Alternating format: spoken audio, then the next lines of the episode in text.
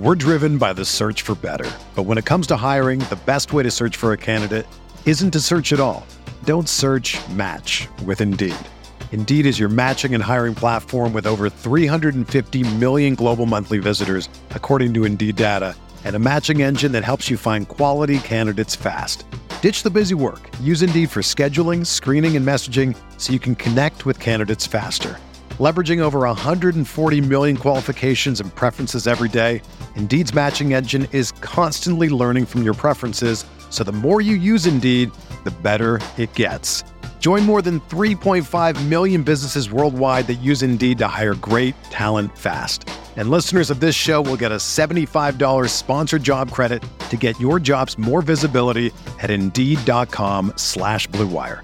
Just go to Indeed.com slash BlueWire right now and support our show by saying that you heard about Indeed on this podcast. That's Indeed.com slash BlueWire. Terms and conditions apply. Need to hire? You need Indeed.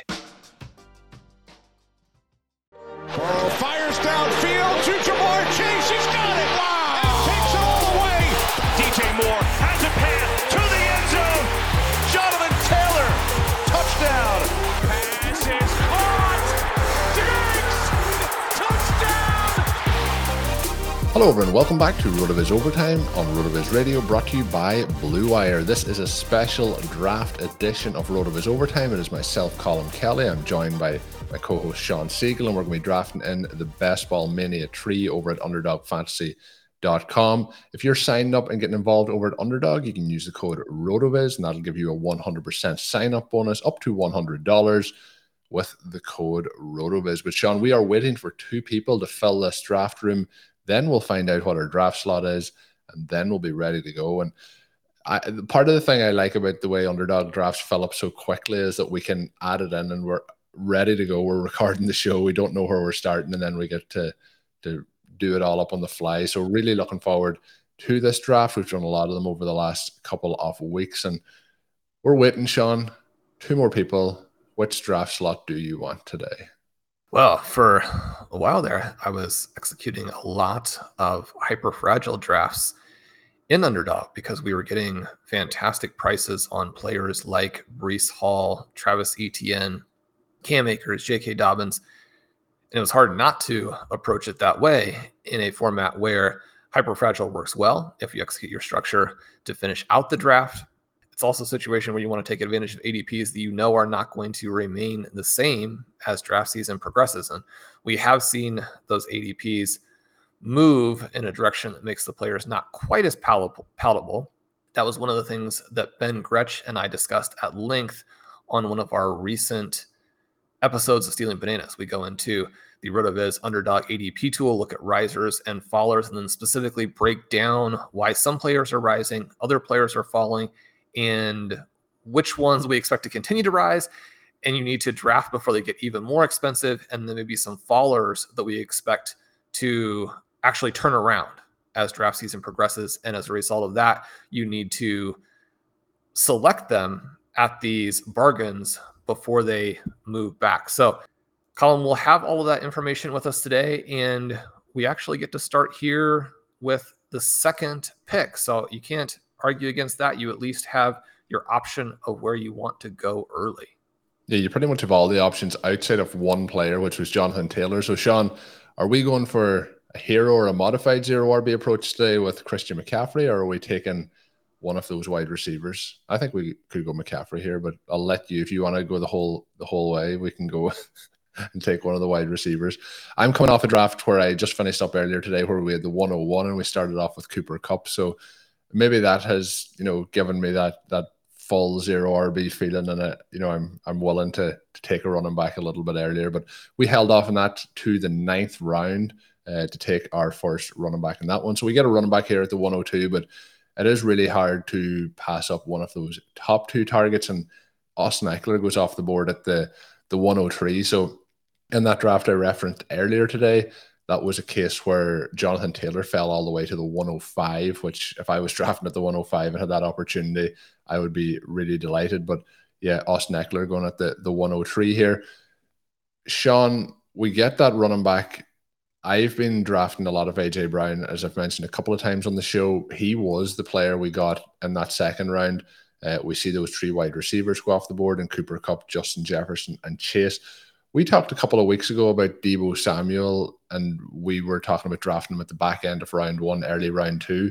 Over the last couple of weeks in the underdog drafts, he has been reaching to the back end of that second round on a number of different occasions. We have talked about him a number of times as well, so we may have treaded over this already. But are you surprised to see him being available at the back end of some of these drafts in the second round?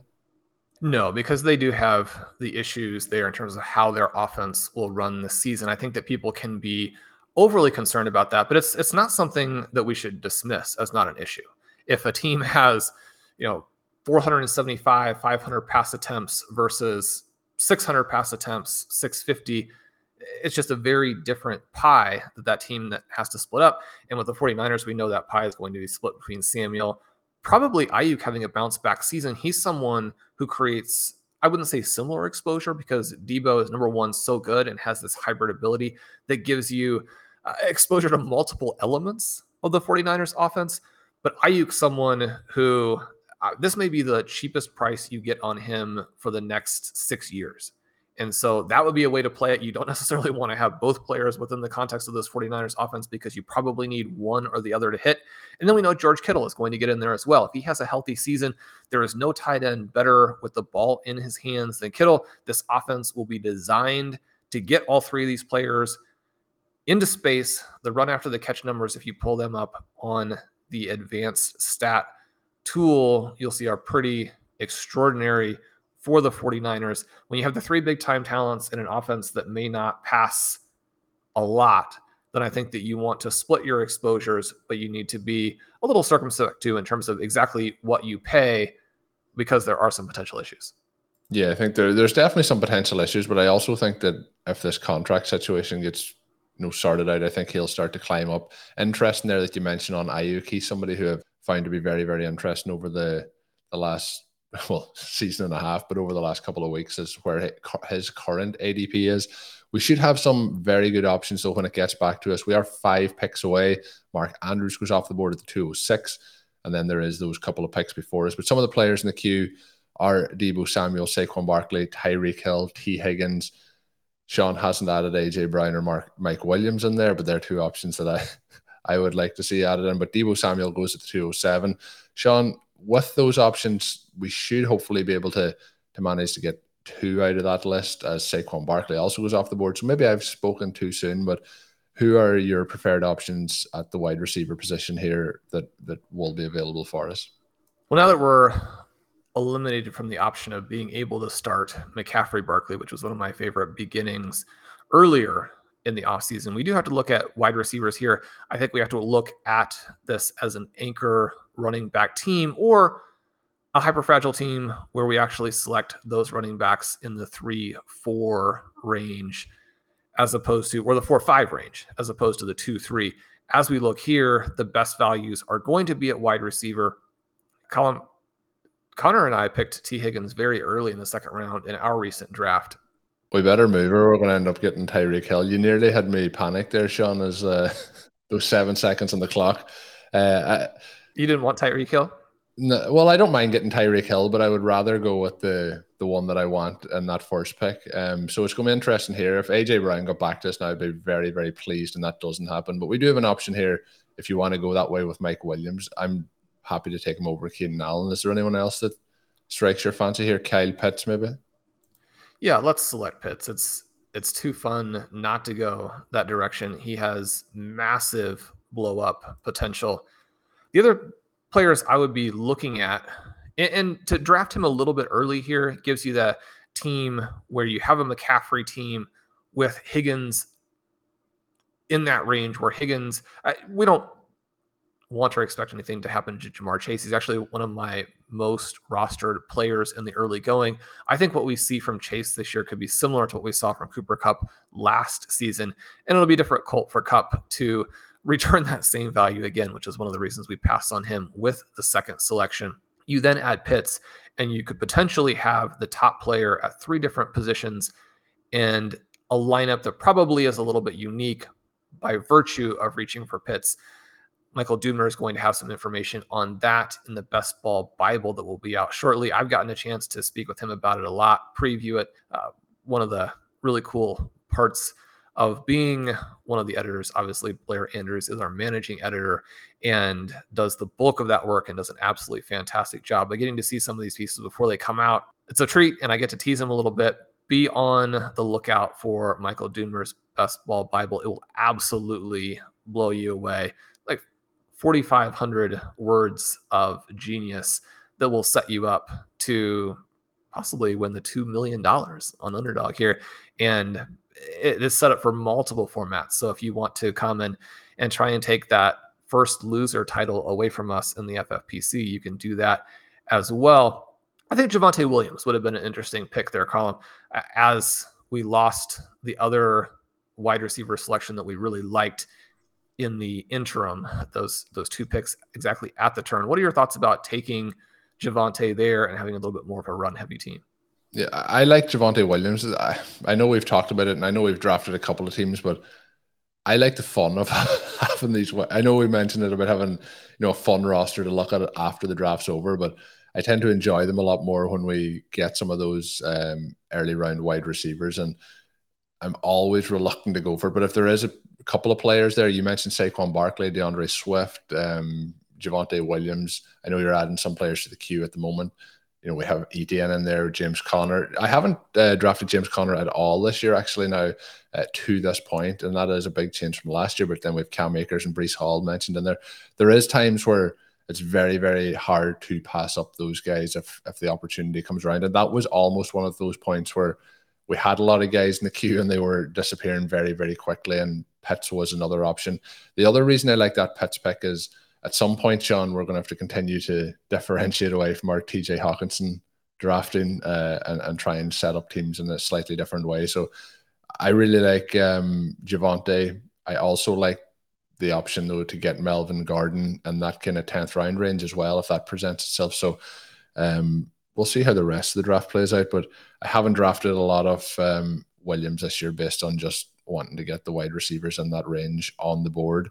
And I have been very fortunate to get quite a few top six picks in my drafts, and and that leads to opportunities to get some nice nice wide receivers. Um, we are losing out in a lot of wide receivers that were in the queue, Sean. So we may be getting into a flatter area here for to, to target some of those running backs. So as we look at it, the last couple of picks, the 312 was Courtland Sutton, then we had DJ Moore, then James Conner, then Gabriel Davis, then Travis Etienne. We are now six picks away. Diontae Johnson, Cam Akers, Breece Hall would be the remaining names that are there at the moment. So we are getting a little bit of we're getting a little bit of pressure here from some of the selections that we might be looking to make. Um, how are you feeling so far as the, the draft has played out? Um, adding those names to the, the queue has has been a, a busy time for you as they disappear quite quickly.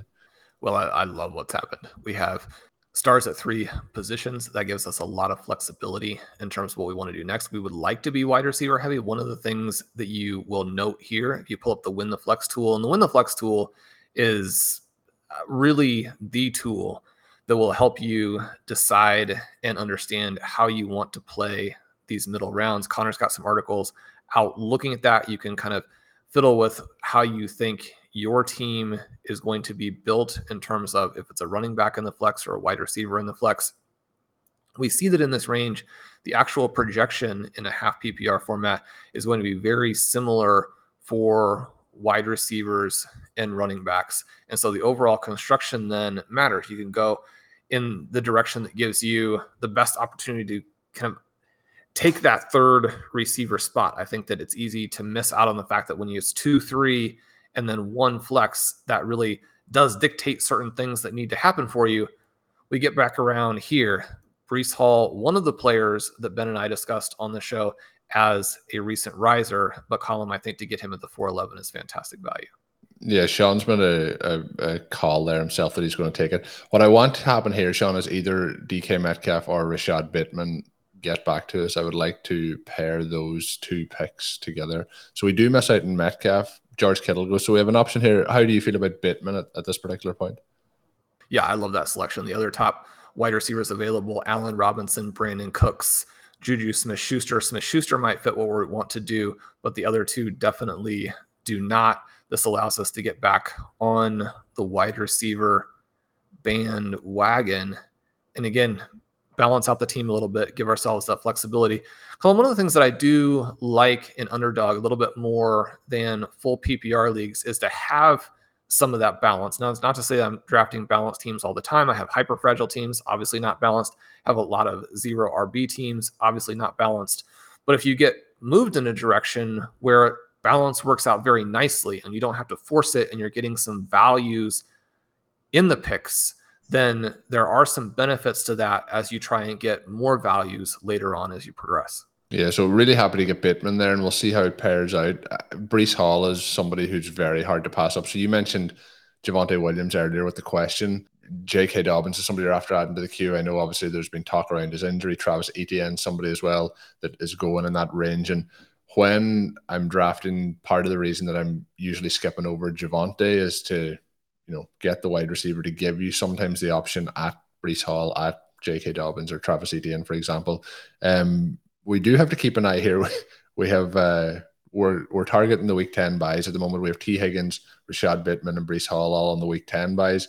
Um, so we'll see how that plays out. But we're in very early days. We're going to stock those positions up. We're not going to really have to worry about that by the end of things. But maybe there will be a couple of uh, decisions to be made if it if it came to tie breaks. Um, some of the options now in the queue, some quarterbacks added in Kyler Murray, um, Jalen Hurts, and Joe Burrow the rushing ability, obviously, the first two guys is going to give them an edge, but the touchdown upside of Joe Burrow is is pretty good, obviously, after last season. We are going to be waiting 12 picks, Sean. We have a long time to go. How are you seeing this round progressing? And, and who are the, if we have two dream scenarios here, who are the, the two picks that we get at this next turn?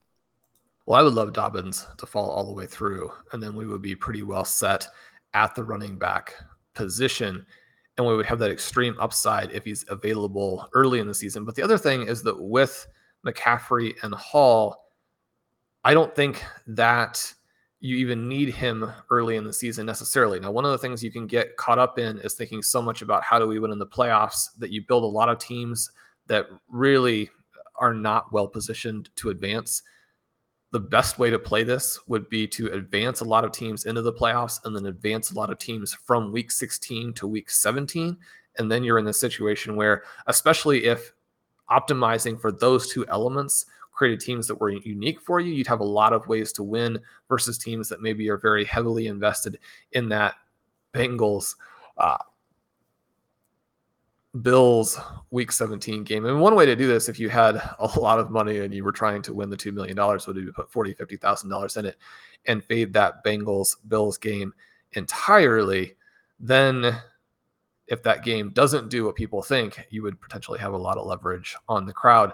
That's probably not the most fun way to do it, but you at least want to think about other ways to play it other than just that game. And that game is tricky too, in a way, because you're not necessarily getting great prices on players like Diggs. And in many cases, Higgins, although I like the price that we have here, we know those players are being elevated somewhat. And even someone like Gabriel Davis, where he's a tough one because on the one side, it looks like his ADP is pushed way up by virtue of being a potential stack candidate in that game that could shoot out and be the game that does obviously decide everything. We saw the Bills game a couple of years ago decide everything in week 17 when Josh Allen and Stefon Diggs went off in a massive way.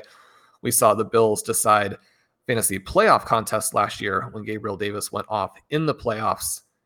It's not guaranteed that they'll hit. I mean, this is a team that managed to lose to the Jacksonville Jaguars last year. Now, that was not the game that you would expect, but we can also get a little bit caught up in just how many points the Bills have scored at the right time in the past.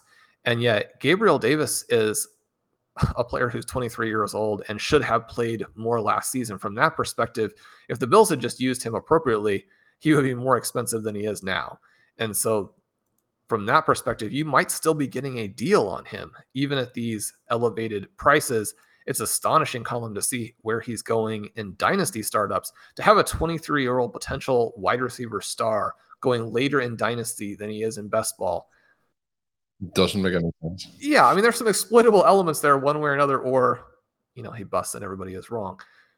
We're one pick away. And one of the reasons that I didn't think it was absolutely necessary to hit on AJ Brown is that I think DeVonta Smith is undervalued. He's a player we have at the top of our queue. The next couple of guys there are Thielen and Gage, but I would have no problems also reaching on Drake London. We already mentioned getting some exposure to Brandon Aiyuk. Where are you here with the players? Do you have any other position other than running back that you'd be looking, other than wide receiver that you'd be looking at? No, I think uh, Smith is the pick here, and then you have two other players in the queue, and both Drake London and Brandon Aiyuk. You know, I'd be, I'd probably, I might still go Aiyuk over London, um, but we'll see how that plays out over the, the course of the next couple of picks. But that would start to put us in a, a pretty solid position. We did talk about it in a recent RotoViz overtime about Adam Thielen. You know, there's just so many.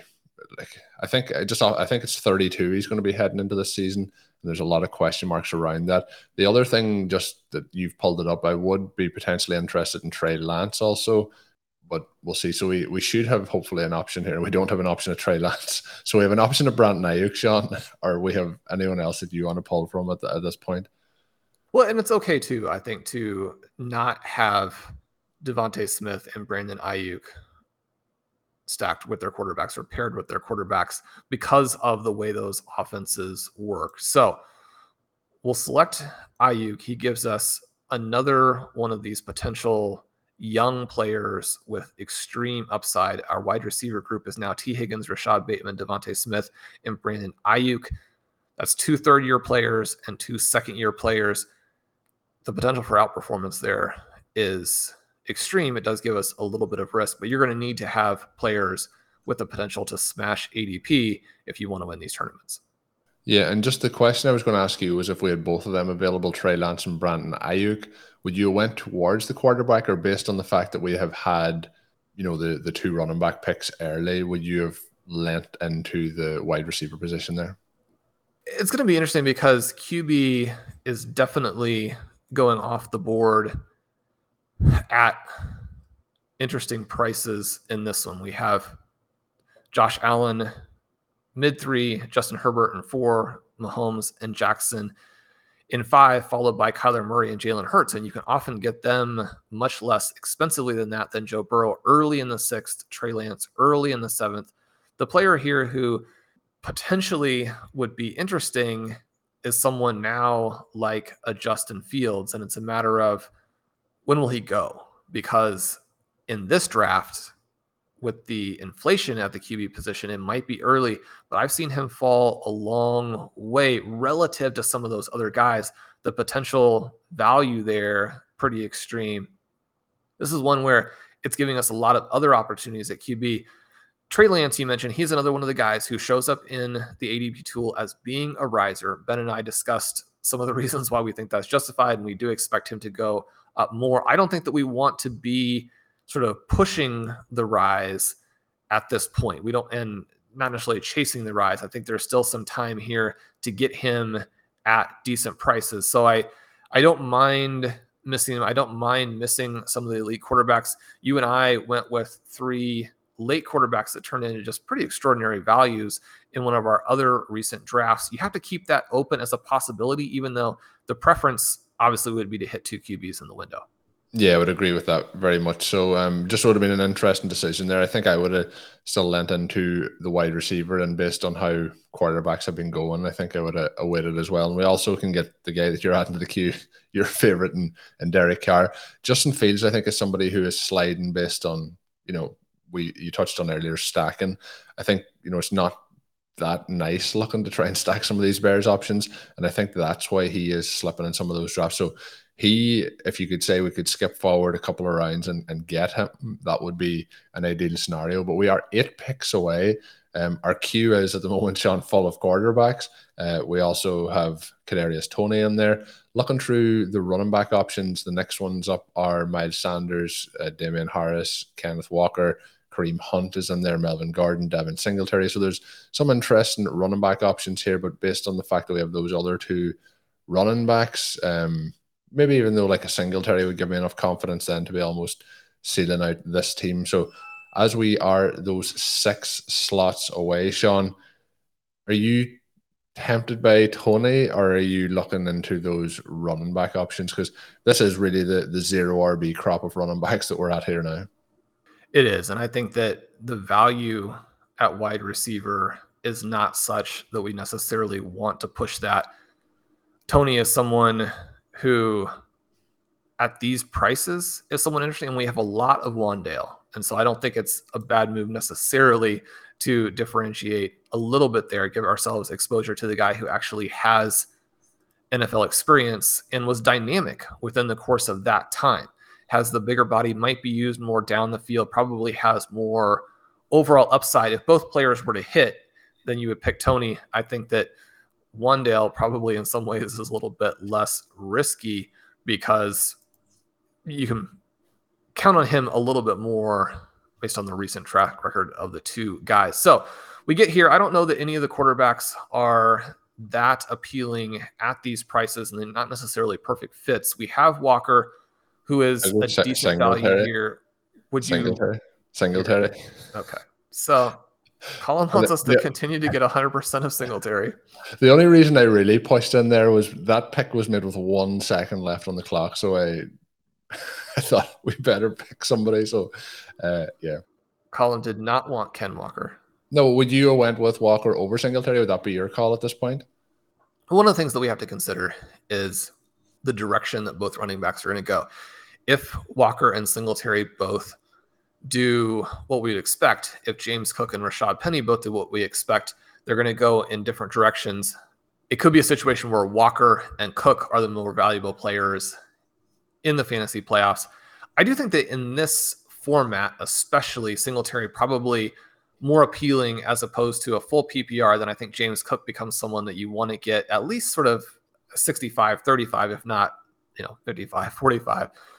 We get through here, Colm, the wide receivers we were looking at are more or less gone, but I wouldn't necessarily mind throwing in a Garrett Wilson since we know we're not going to be able to get him coming back around. If you want.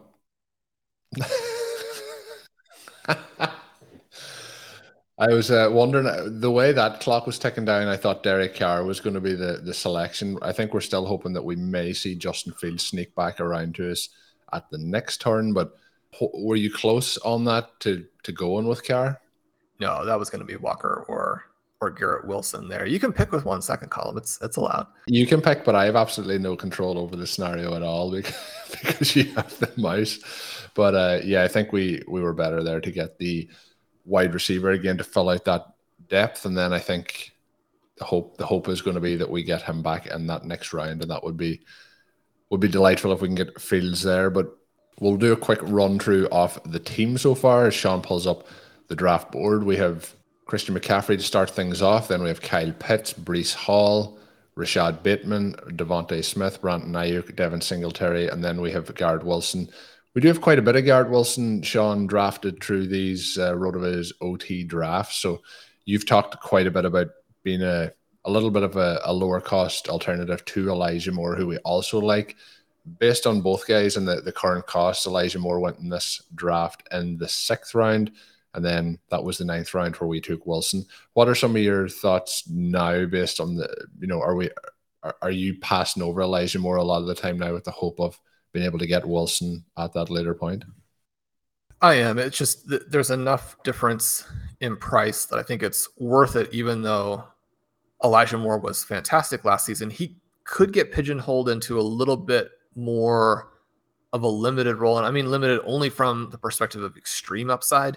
So Garrett Wilson would need to hit in a big way to counterbalance that. I just think that we're getting very good prices on some of these rookies, and the price difference when you're looking at Moore and Wilson, it, if either one of them is going to have the advantage that we need for this season to work out and for those players to pay off, then Zach Wilson's going to have to play okay.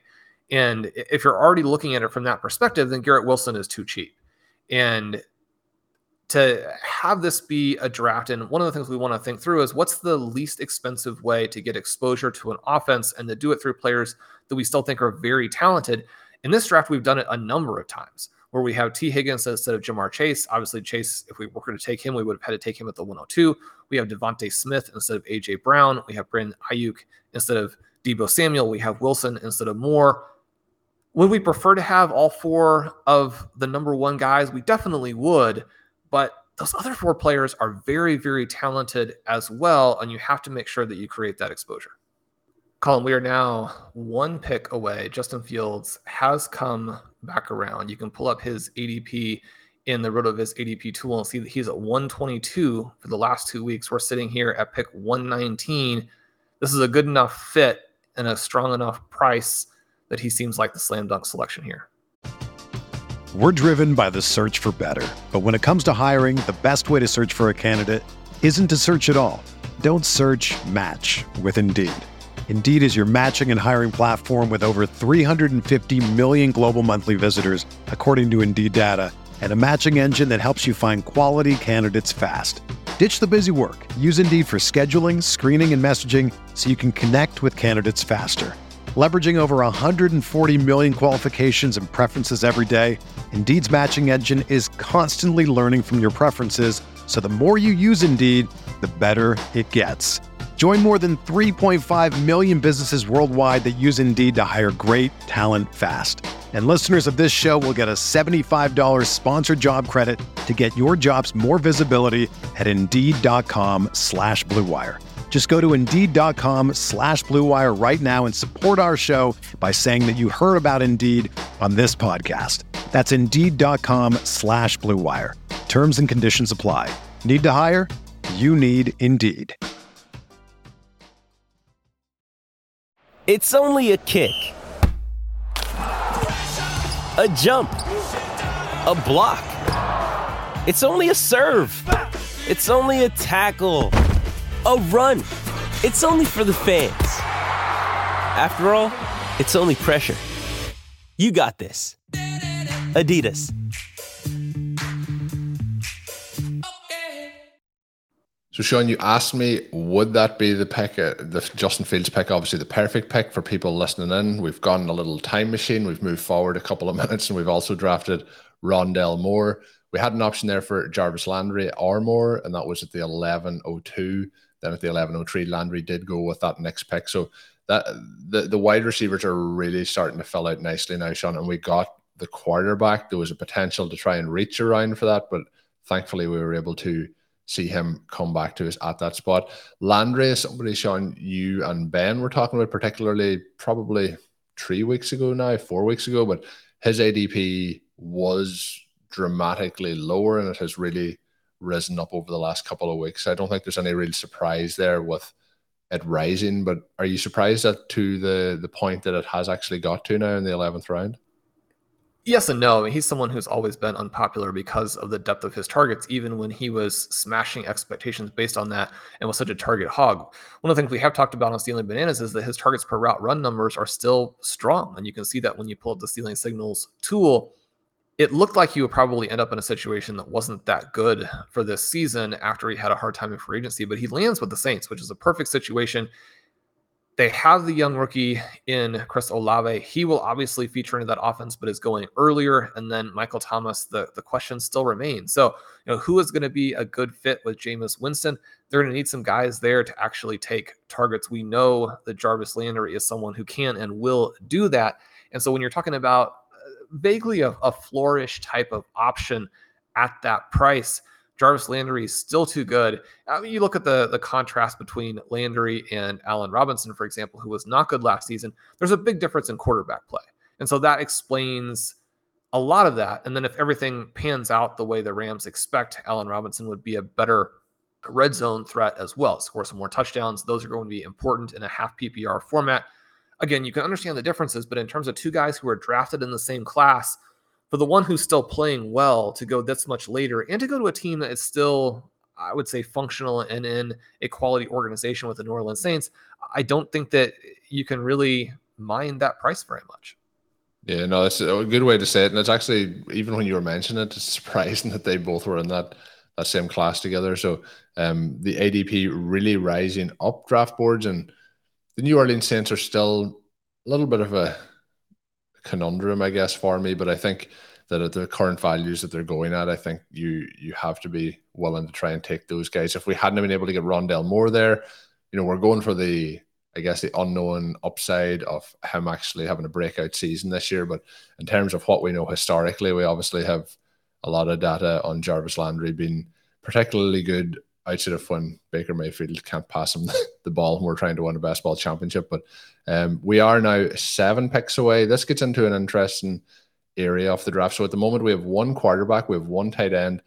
We're looking pretty solid at running back, but there does come a point here where there's a lot of interesting running back options. We have the three running backs and McCaffrey, Hall, and Singletary. So still room to maneuver there and add a couple more in. But how are you feeling at the moment, Sean? Feels like some of the uh, tight end options that we generally target are a little bit after this, but this is the range where Mike Gesicki goes, Albert Okwuegbunam goes, and then you know, two of our favorite targets and, and Fant and Everett, they tend to go maybe, you know, another 12 or so picks. But where we are picking this time, it is probably the range where they're not going to get back to us either. So are you feeling here to look at tight end, the wide receiver option that would be interesting would be Jamison Crowder.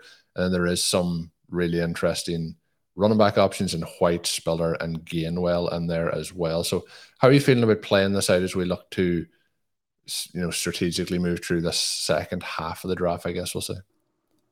Well, I wouldn't mind adding Crowder to play off of Higgins early. We've talked a lot about him as the inexpensive way to play that shootout if you have one of those expensive Bengals. He does the go there at the 141. That was a good value on him. It wouldn't have been surprising to see him go ahead of that Colm, we're now on the clock here. We have the 143. Trevor Lawrence is the pick at QB, but probably isn't a player who allows us to have the combination of things that we're looking for there. Do you like Rachaad White? Is he someone you feel comfortable taking the big swing on here?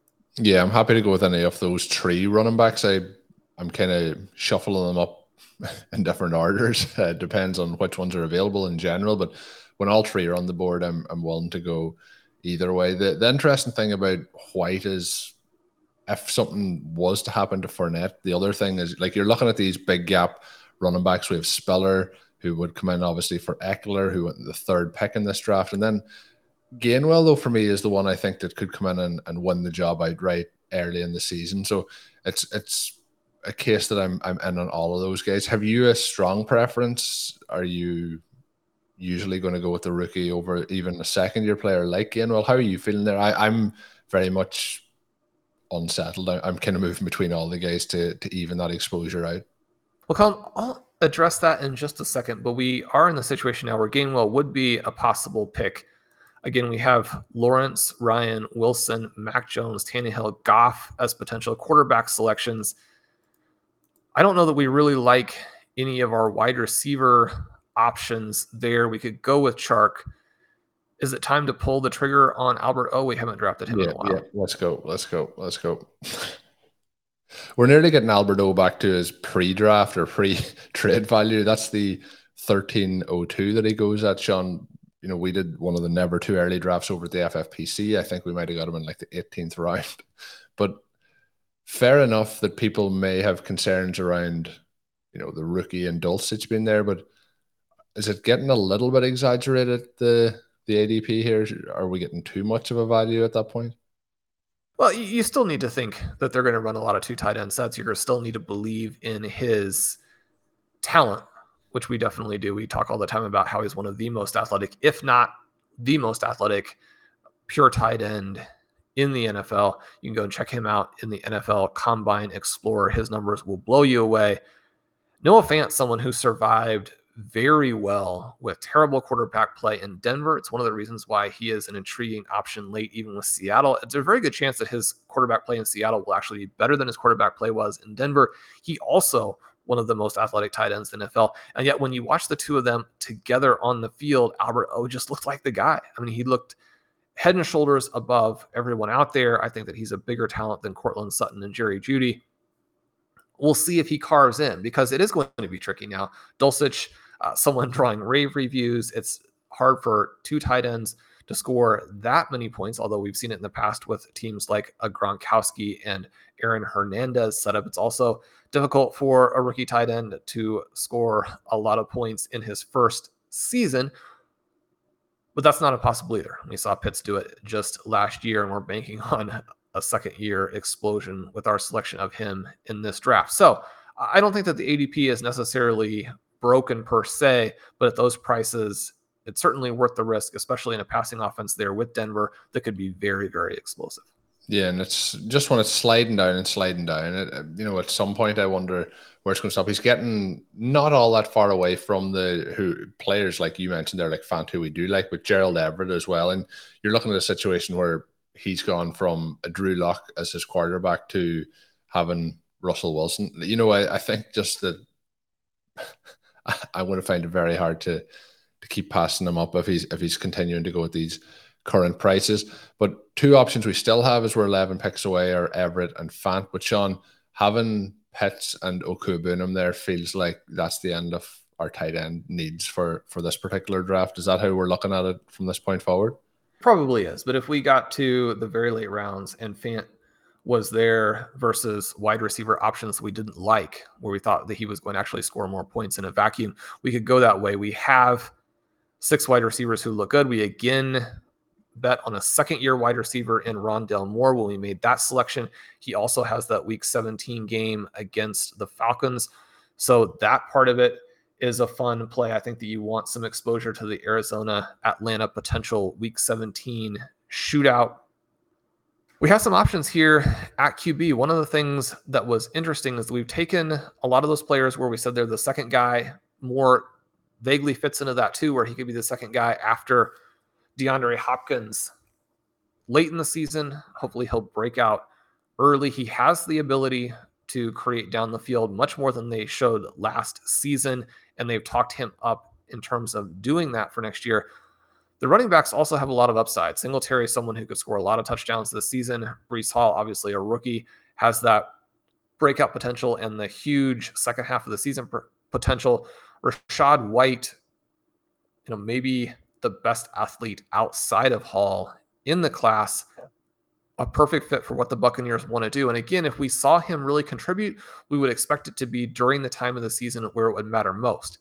Justin Fields, we selected QB where we're not going to have any of his top receiving options, but that's much more acceptable in a QB that we're buying at least in part because the rushing numbers could be up there. I've mentioned a number of times that his rushing yards last season for the number of snaps he actually played gives you a lot of enthusiasm for what next year could be like if they allow him to get out there on the edge, which if you follow sort of how the Bears offense currently evolving, it sounds like they're going to give him that chance. It does sound. I think it's going to be. I think it might have been you actually that uh, talked about the kind of Russell Wilson kind of capabilities that they might build into this offense. One of the most disappointing parts of the offense last year was how rigid they were in not trying to accommodate Fields and his skill set and trying to stick to what they wanted to do. And obviously, the head coach and GM are no longer there now, so that changes that up. We are back on the clock, Sean. Um, Gainwell did just go one pick ahead. I thought that would have been a an interesting selection. Fant is still there. KJ Hamler is there, um, but would probably be going a little bit later than this. I, I don't think we need the tight end, but we're we we're we don't have a, a huge amount of other options unless we want to go the, the KJ Hamler or Wan'Dale Robinson route. Well, I think the Fant there is a huge upside pick it allows us to weather an injury. It allows us to weather the Albert O thing. Again, trying to get into the playoffs first, and then his upside to cover some other tight ends in the playoffs. I like having that threesome when our wide receivers are also elite. I don't have a concern with them being able to cover those points. And I think that because those tight ends are so good that we could cover the flex position with them a little bit, it allows us within the context of our league to lock out another team that maybe wanted that as a play. So, Colm, we're now here looking at quarterbacks in round 15. It's getting late. We only have one. Do any of these players appeal to you? I don't have them in the queue, and we could go a different direction, reaching for a Wan'Dale to make sure that we get him.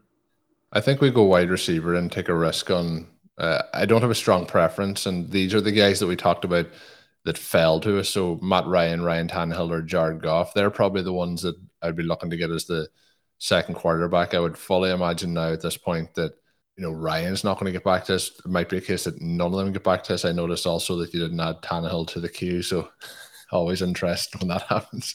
But uh, we'll see. Uh, there's no no strong preference from those guys, but they are kind of the last options here of people who you expect to be the starter throughout the season. Then you're getting into players like Mayfield, who you're hoping there a trade happens, for example.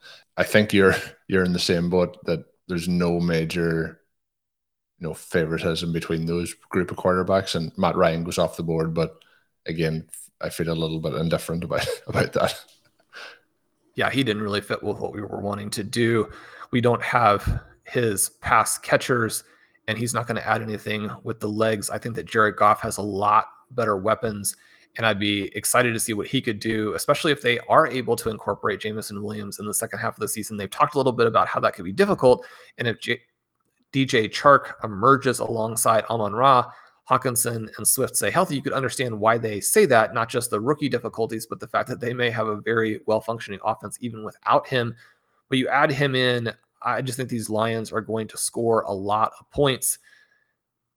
It's a little bit of a situation here where we almost want to decide which one of these Falcons QBs is going to be the guy. Take a shot on at least one of them because, again, you have the rushing upside, which is great if you're not going to have that stacking element.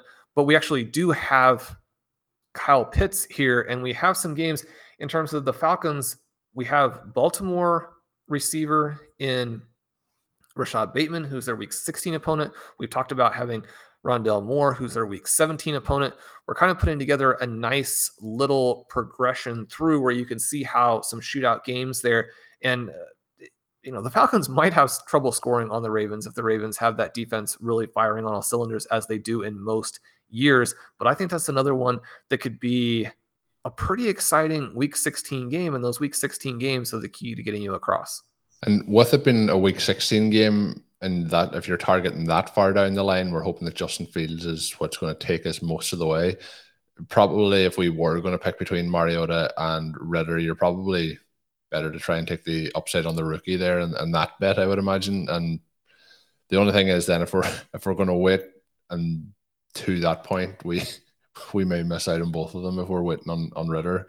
Um, what would that be the way you would play it? Go for who you expect to progress throughout the season to be starting then at that particular point if we're looking at the playoff stretch?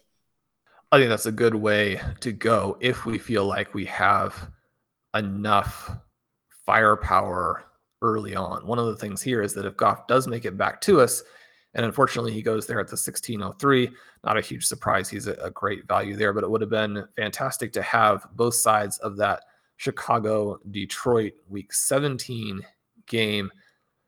I think here the player that you want is Baker Mayfield. We're looking at him as the likely starting quarterback. I shouldn't say likely. One of the main scenarios that could play out over the next month, month and a half is he becomes the starting quarterback for Seattle. We made that bet by selecting Noah Fant. He's someone here where the price that you're getting doesn't necessarily factor that in because if he has a DK Metcalf, a Tyler Lockett, a Noah Fant with him there, and he's healthier again because last season he competed completely broken up. You have to really look back to how he finished the 2020 season to see what he's like when he's healthy that part becomes very interesting. I think that the Falcons might be actually a little bit better than people are expecting. If they have Drake London and Kyle Pitts both hit and they're competitive, it's going to be a little bit trickier to go to Desmond Ridder as the season moves along. I, am still a believer in Marcus Mariota. If he were to create a second wind to his career, if he were to pull off a Ryan Tannehill there in Atlanta, then you're talking about someone who, from a, a dynasty perspective, obviously would be huge. But within the context of a single year best ball format like this, especially late, especially if you have Kyle Pitts, it would be hard not to maybe select both of those guys with these two picks. Yeah, the one thing I was going to say is Justin Fields has a week 14 bye, and I only had noticed that when we got when we got to this point. So Ridder and uh, the Falcons and Mariota obviously have a week 14 bye as well. So I think that makes Baker Mayfield the the pick for us. I had thought we had talked on a couple of shows about people handcuffing the quarterback position and you know making that bet and just picking one of those guys.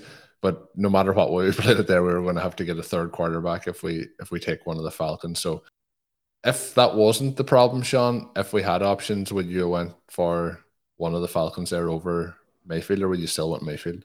Well, I think that the Falcons are going to last here, and we would have the option of taking the one who made it through if it didn't work out that way. And so I don't mind that element of it. Colm, we have just the four running backs. This pick needs to be an RB. We're looking at D'Onta Foreman, Zamir White, Chris Evans, Sony Michel, Eno Benjamin as the top players in ADP. Evans, someone I've been selecting a lot recently. I think he has the chance to be the absolute league winner, but Sony Michel would be interesting too. Yeah, let's go for uh, Evans. I almost was going to say that we should like just we have. I don't think we've got any no Benjamin share together, Sean. So maybe we'll see how it plays out over the next uh, the next round if he can sneak back to us. But we may have to get a make sure we get one of those on the board. Yeah, so we can look at running back. I like the five here with the fact that we have both McCaffrey and Hall early, and then Devin Singletary as a likely starter. Uh, again, at, at, an ADP, even though we selected him about a half a round early, that probably doesn't make any sense now. If, if Cook goes out there and is the clear star from day one, then it, it'll make more sense. But we have the early firepower to stick with five if we want we obviously can't take a tight end or a wide receiver. We're, we're full up on those selections. So this pick does come down to a QB or a running back. And I think if one of the Falcons makes it, then it becomes an interesting play to have that third shot with the relative weakness that we have at the QB position and the strength that we have everywhere else. If you know, if you were to look at this roster only at the non-QB picks, you would say this has a chance to be one of the highest scoring teams in the field. Another element here that maybe isn't being talked about as much, it is not something that I've seen as much discussion on in terms of the main best ball gurus that I get a chance to interact with on a, a daily basis. And obviously, so fortunate to have that. But if we're looking at the potential to also win, or not to also, but another potential avenue for winning the big bucks, if you score the most points through the regular season, you also win a million dollars. Colm Marcus Mariota might be the guy who gets that done. We'll we'll see how it plays out. You could win a million dollars in the regular season. It may not be Marcus Mariota who who does get it done. Um, but yeah, that that hasn't been talked about a lot. I know it's like people are going to say, well, oh, that's you know, one person in the contest is going to win that, but only one person in the contest is going to win two million as well. So like, let's uh, keep all our options open. The ideal scenario, Sean, is that you win the regular season and you win the tournament portion, and then you win three million, and that would be the the way to go about it. But you mentioned Marcus Mariota may be the one we talked about earlier about you know, playing the rookie upside as the season goes along. I, I would love to see Marcus Mariota have that. You know, you mentioned the Ryan Tannehill career resurgence, but I think if I'm, you know, putting that bet on for a tournament like this, I think I would probably lean towards Ridder if, if both guys are available at that last pick. Are you still leaning Mariota? Well, I mean, one of the things here is that the reporting out of Atlanta has jump back and forth in terms of who's most likely to have an impact this season. It's it's tricky because at this point you would expect Marcus Mariota to have the big lead. And so for it to be a situation where they like Desmond Ridder as much as they do now, and for this to be in a situation also where the head coach has familiarity with Mariota, but not necessarily in the way where it would lead you to believe that he thinks that he is the answer for the team here. If we are talking about the second half of the season, it does seem like Ridder is the guy. There's that question then of how, how much are, are Fields and Mayfield going to carry you in terms of the first half and, and getting you across. we made the strong bet on Fields. I think he is a guy that needs to be a big part of your 2022 draft plan. And if you make that bet, then you need to believe in it and think that that can work. Now, again, having as many quarterbacks, if you're outside the window, having that third quarterback does give you the option. Having the rushing QB gives you all of the benefits that having a hybrid quarterback does. They don't have to be nearly as good a passer. You get all of those bonus points on there. Not bonus points, but you get the four or five points rushing that can make all the difference for a weaker passer. Create some of that weekly upside if they get a rushing touchdown.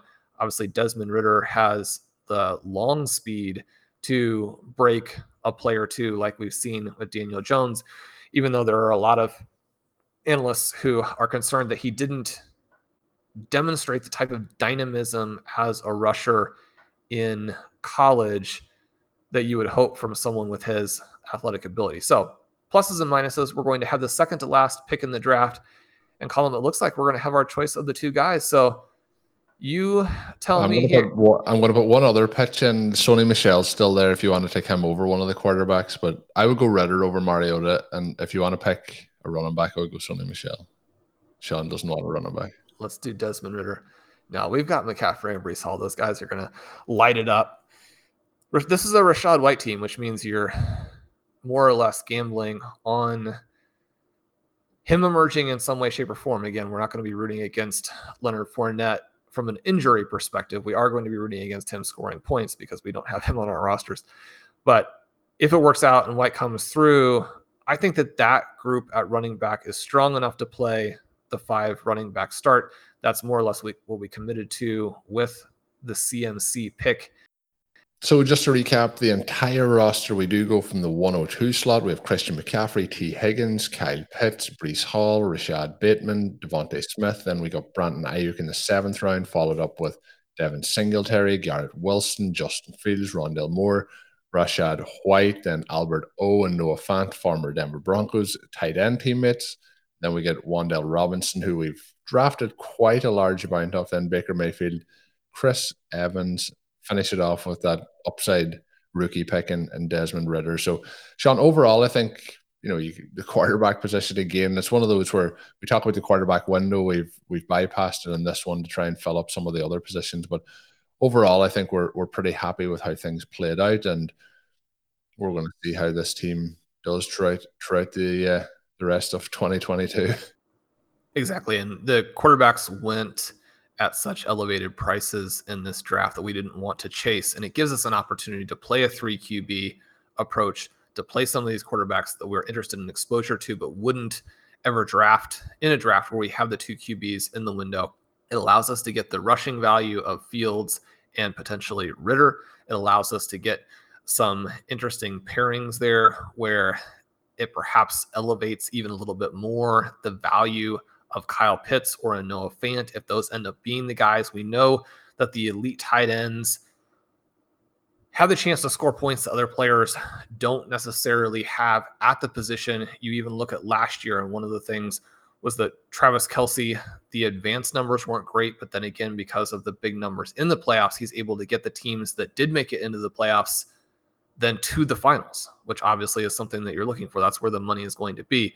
So to amplify that a little bit with players who are not going to be covered very often in the ways that we have them here, it gives us a team that is both unique and has value related to what was happening in our given draft. And those are kinds of the things that you're looking to get, not like either or, but both of those elements with the value.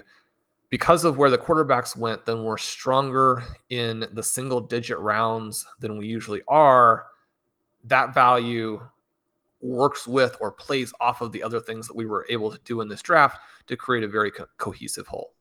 Yeah, and who knows uh, when this Baker Mayfield trade eventually happens? Maybe he actually gets pushed up into the, the quarterback window. Maybe things will work out from that perspective. But yeah, very fun draft overall. Thanks to everyone who tuned in. Hopefully, you've enjoyed it.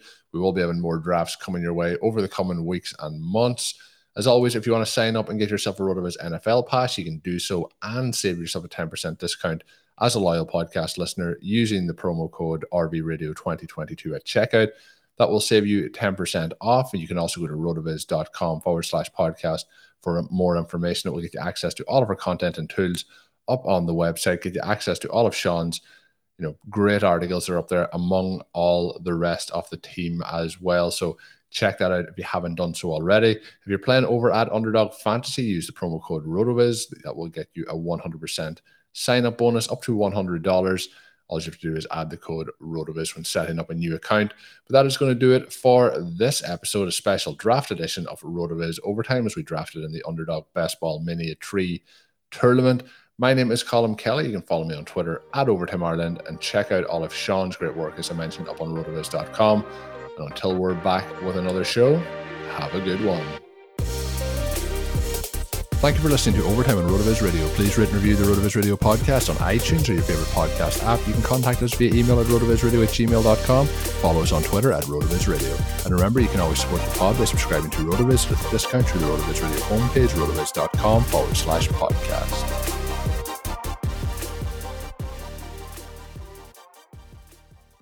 Everyone is talking about magnesium. It's all you hear about. But why? What do we know about magnesium? Well, magnesium is the number one mineral that 75% of Americans are deficient in. If you are a woman over 35, magnesium will help you rediscover balance, energy, and vitality. Magnesium supports more than 300 enzymatic reactions in your body, including those involved in hormonal balance. From functional medicine doctors to mental well being and female hormone experts, we all know that magnesium is the one mineral to improve all aspects of well being and health. But which one? Magnesium Breakthrough from Bioptimizers, the trusted choice recommended by leading experts with seven best absorbed forms of magnesium to ensure your body receives the support it needs for overall well-being. Go to bioptimizers.com slash balance today and use code BALANCE10 for 10% off. Support your journey to wellness at B-I-O-P-T-I-M-I-Z-E-R-S dot com forward slash balance. Magnesium Breakthrough from Bioptimizers, your foundation to optimal health and vitality.